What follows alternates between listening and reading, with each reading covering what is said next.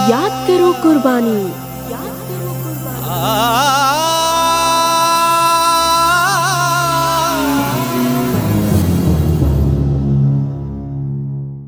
नमस्कार श्रोताओं, नब्बे दशमलव आठ मेगा पर आपने ट्यून किया है रेडियो आज़ाद हिंद। देश का चैनल, देश के लिए। हमारे आज के इस कार्यक्रम में हम बात करेंगे महान नेता जिन्होंने नारा दिया था, जय जवान, जय किसान। आप समझ ही गए होंगे हम बात करने जा रहे हैं श्री लाल बहादुर शास्त्री जी की।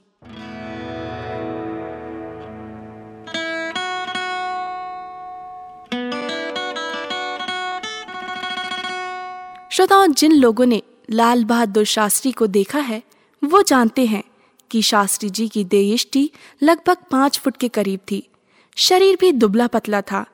उनके जीवन पर महान नेता नेपोलियन की ये बात बिल्कुल ठीक बैठती है कि मृत्यु का वर्ण तो बहुत सरलता पूर्वक किया जा सकता है। परंतु आगे बढ़कर कष्टों को सहन करने के लिए अदम्य साहस की आवश्यकता होती है। शास्त्री जी पंडित जवाहरलाल नेहरू के निधन के बाद देश के प्रधानमंत्री बने।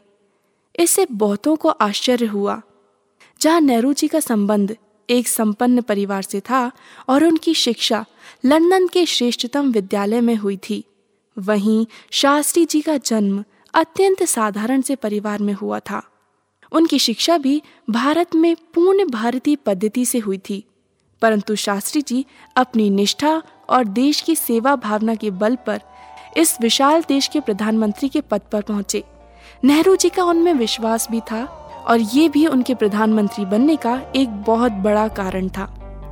श्रोताओं, हम लाल बहादुर शास्त्री जी के बारे में आगे भी बात करेंगे, लेकिन इस देशभक्ति गीत के बाद।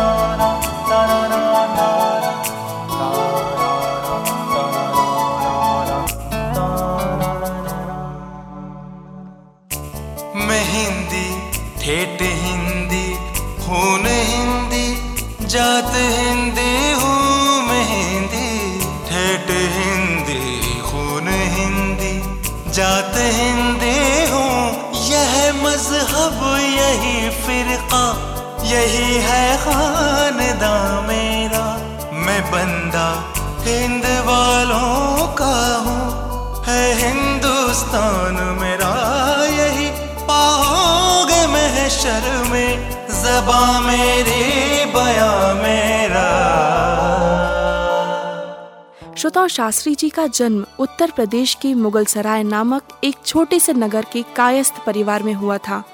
उन्होंने प्रारंभिक जीवन में वे सभी कठिनाइयाँ झेली, जो एक निर्धन परिवार के भारतीय बालक को झेलनी पड़ती हैं। शास्त्री जी के पिता का नाम शारदा प्रसाद श्रीवास्तव था।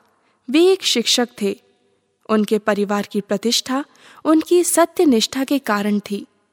परंतु दुख की बात यह है कि पिता की छत्र छाया केवल डेढ़ वर्ष तक ही इन पर रही। पिता की मृत्यु के बाद इनकी माता, राम दुलारी देवी, इन्हें लेकर अपने पिता के घर आ गईं। बचपन में दुबले पतले शरीर होने के कारण इन्हें नन्हे के नाम से पुकारा जाता था। श्रोताओं, लाल बहादुर शास्त्री जी के बारे में हम अपनी बात आगे जारी रखेंगे, लेकिन उससे पहले सुनते हैं ये देशभक्ति गीत।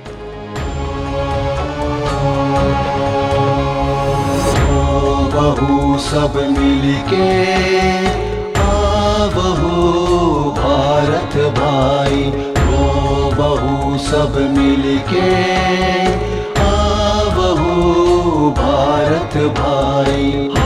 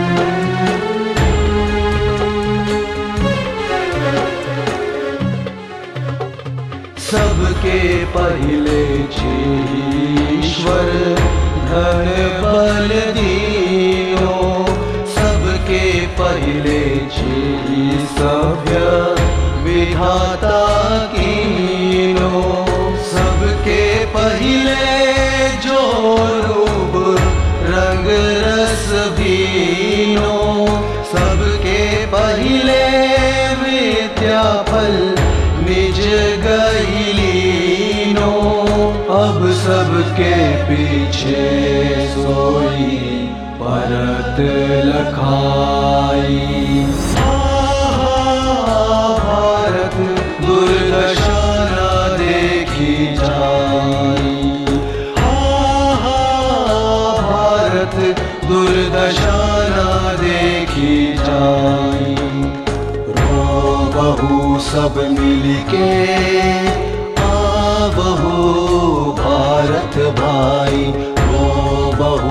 सब मिलके आ बहू भारत भाई।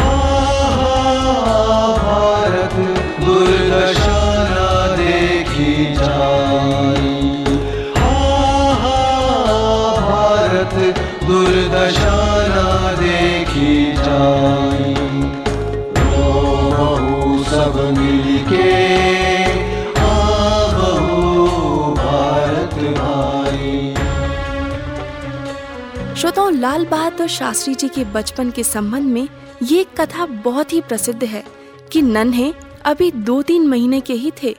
इनकी माता किसी मेले में गंगा स्नान के लिए गईं। बालक उनकी गोद से फिसलकर नदी में गिर पड़ा।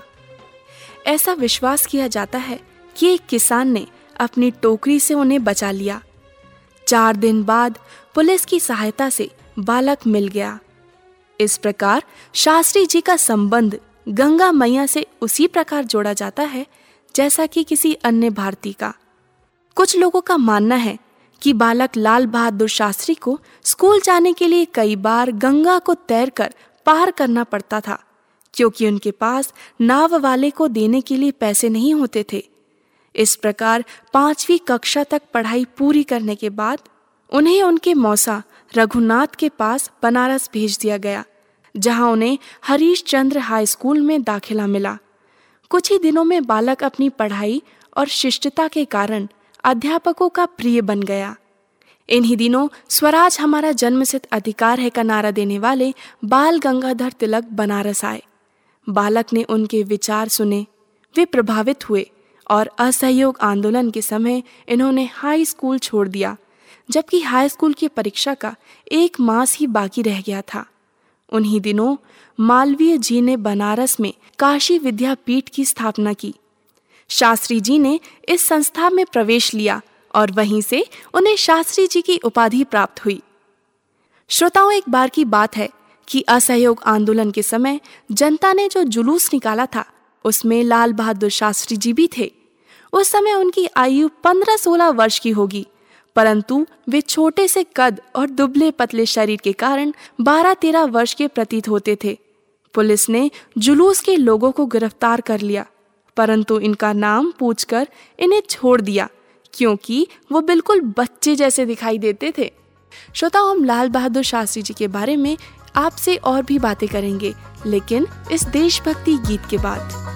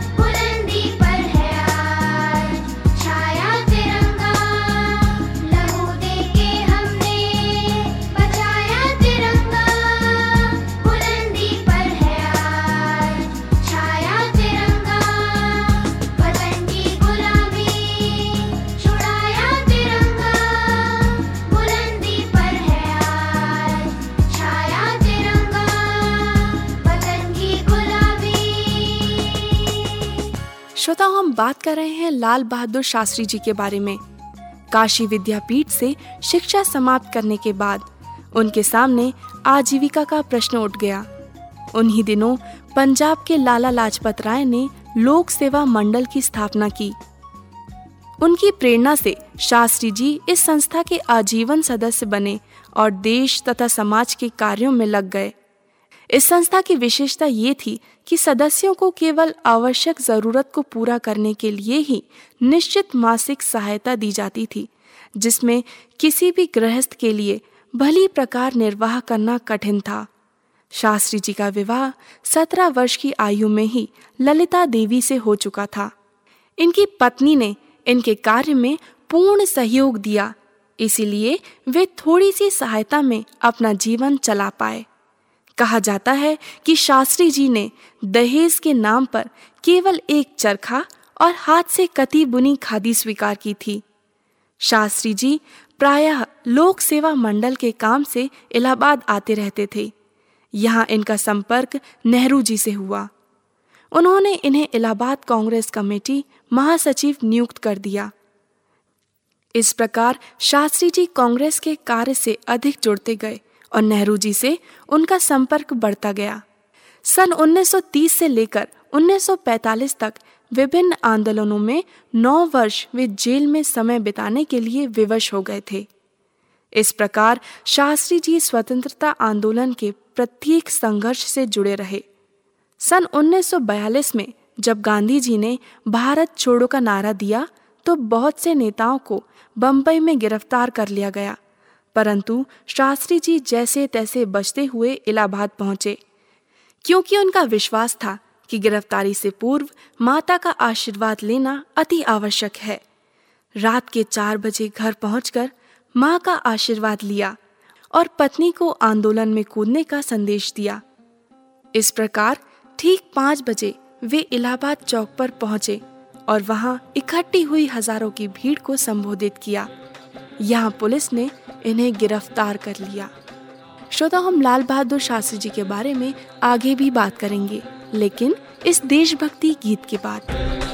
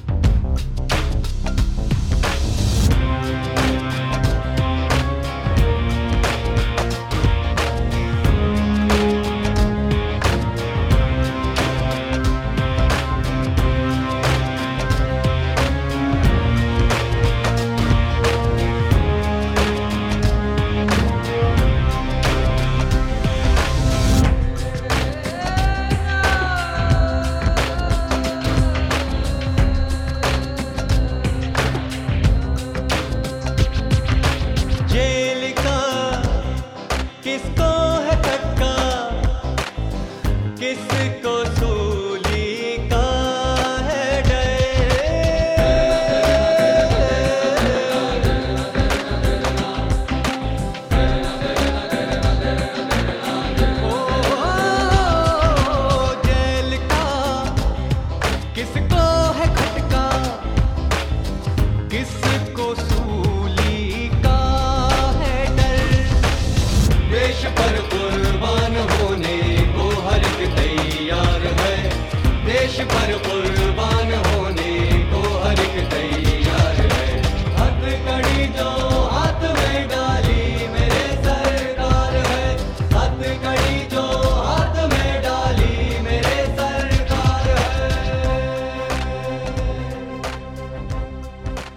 श्रोता हम बात कर रहे थे लाल बहादुर शास्त्री जी के बारे में कि उन्हें किस तरह गिरफ़्तार कर लिया गया था। उसके बाद जब उत्तर प्रदेश कांग्रेस मंत्रिमंडल बना तो वे पहले सदस्य सचिव नियुक्त किए गए। उसके बाद वे उत्तर प्रदेश के मंत्रिमंडल में गृह मंत्री बने। सन उन्नीस सौ बावन में जब नेहरू जी को कांग्रेस का अध्यक्ष बनाया गया तो शास्त्री जी को कांग्रेस का महामंत्री नियुक्त किया गया। फिर शास्त्री जी को नेहरू जी ने अपने मंत्रिमंडल में रेल मंत्री बनाया। परंतु 1956 में, अगस्त के महीने में महबूब नगर के पास जब रेल दुर्घटना हुई तो शास्त्री जी ने अपना नैतिक उत्तरदायित्व मानते हुए तुरंत त्यागपत्र दे दिया। ये मिसाल आज भी याद की जाती है। शास्त्री जी के जीवन में इस प्रकार की अन्य अनेक घटनाएँ हैं, जिनके कारण उनका नाम और सम्मान बढ़ता गया। श्रोताओं, आश्चर्य की बात यह है कि नेहरू जी शास्त्री जी की देशभक्ति, निष्ठा और सादगी से बहुत अधिक प्रभावित थे और देश की जनता को आशा थी कि नेहरू जी के बाद उनके उत्तराधिकारी शास्त्री जी ही बनेंगे। परंतु इन दिनों नेताओं में बहुत अंतर था। ये अंतर समय के साथ बढ़ता जा रहा था। नेहरू जी अगस्त 1947 से लेकर 1964 तक भारत के प्रधानमंत्री रहे, जिसके विपरीत शास्त्री जी को बहुत ही थोड़े समय के लिए प्रधानमंत्री के आसन पर बैठने का अवसर मिला। श्रोताओं, हम लाल बहादुर शास्त्री जी के बारे में आगे चर्चा जारी रखेंगे, लेकिन उससे पहले सुनते हैं ये देशभक्ति गीत। हम हैं इसके मालिक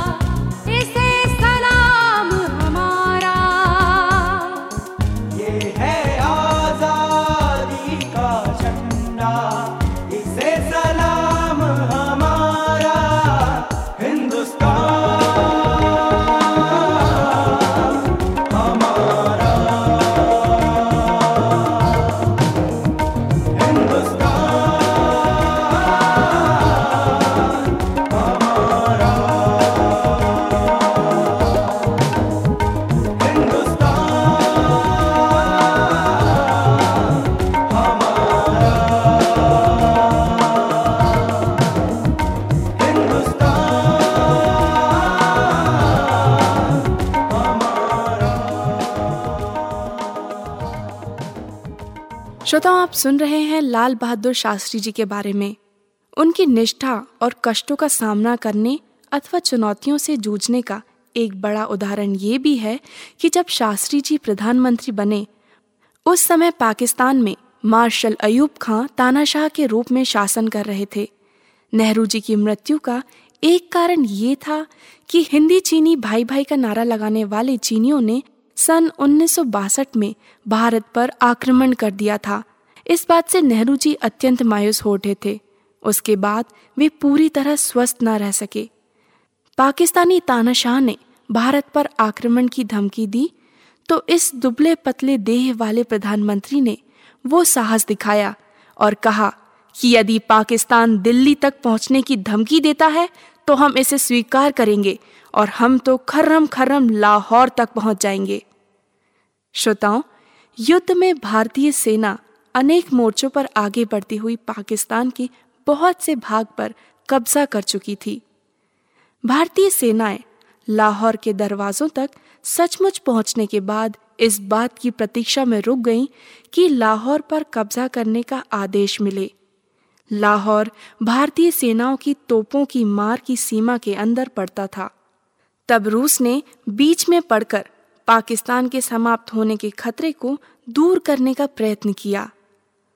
ताशकंद में दोनों देशों की समझौता वार्ता हुई। रूस के परामर्श पर भारत ने पाकिस्तान के जिन क्षेत्रों पर कब्जा कर लिया था, वो उसे लौटा दिया गया। शास्त्री जी के लाहौर की सीमा तक पहुँचने के साहसपूर्ण अल्टीमेटम से भारतीय जनता अत्यंत प्रसन्न थी।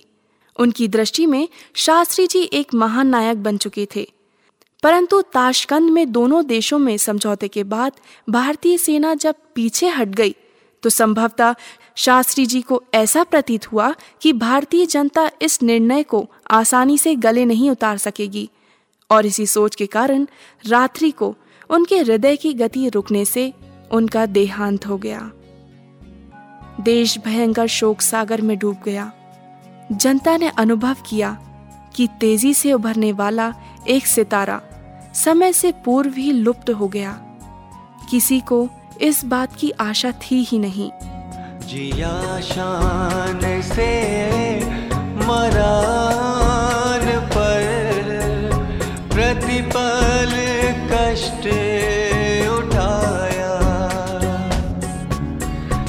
आशा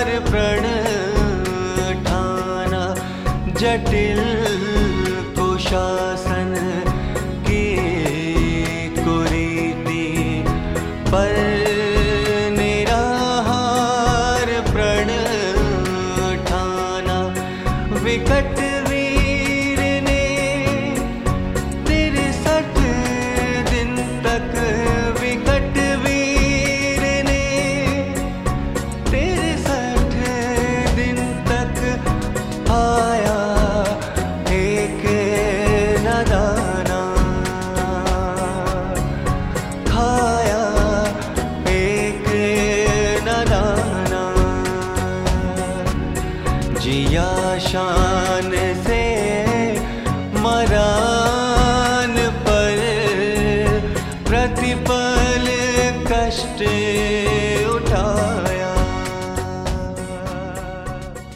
इन छोटे से कद और दुबले पतले देह के व्यक्ति ने अपने थोड़े से शासन काल में ऐसे कार्य किए, जिन्हें भारत की जनता बड़े गौरव से स्मरण करती है। हिंदी चीनी भाई भाई का नारा तो लोग भूल गए, परंतु शास्त्री जी का दिया गया नारा, जय जवान, जय किसान, आज भी भारतीयों की ज़ुबान पर है। शास्त्री जी को मरणोपरांत भारत रत्न से सम्मानित किया गया। श्रोताओं, ये थी शास्त्री जी के बारे में बात। हमारा आज का कार्यक्रम यहीं समाप्त होता है। सुनते रहें नब्बे दशमलव आठ मेगा पर रेडियो आज़ाद हिंद। देश का चैनल, देश के लिए। याद करो कुर्बानी। याद करो कुर्बानी।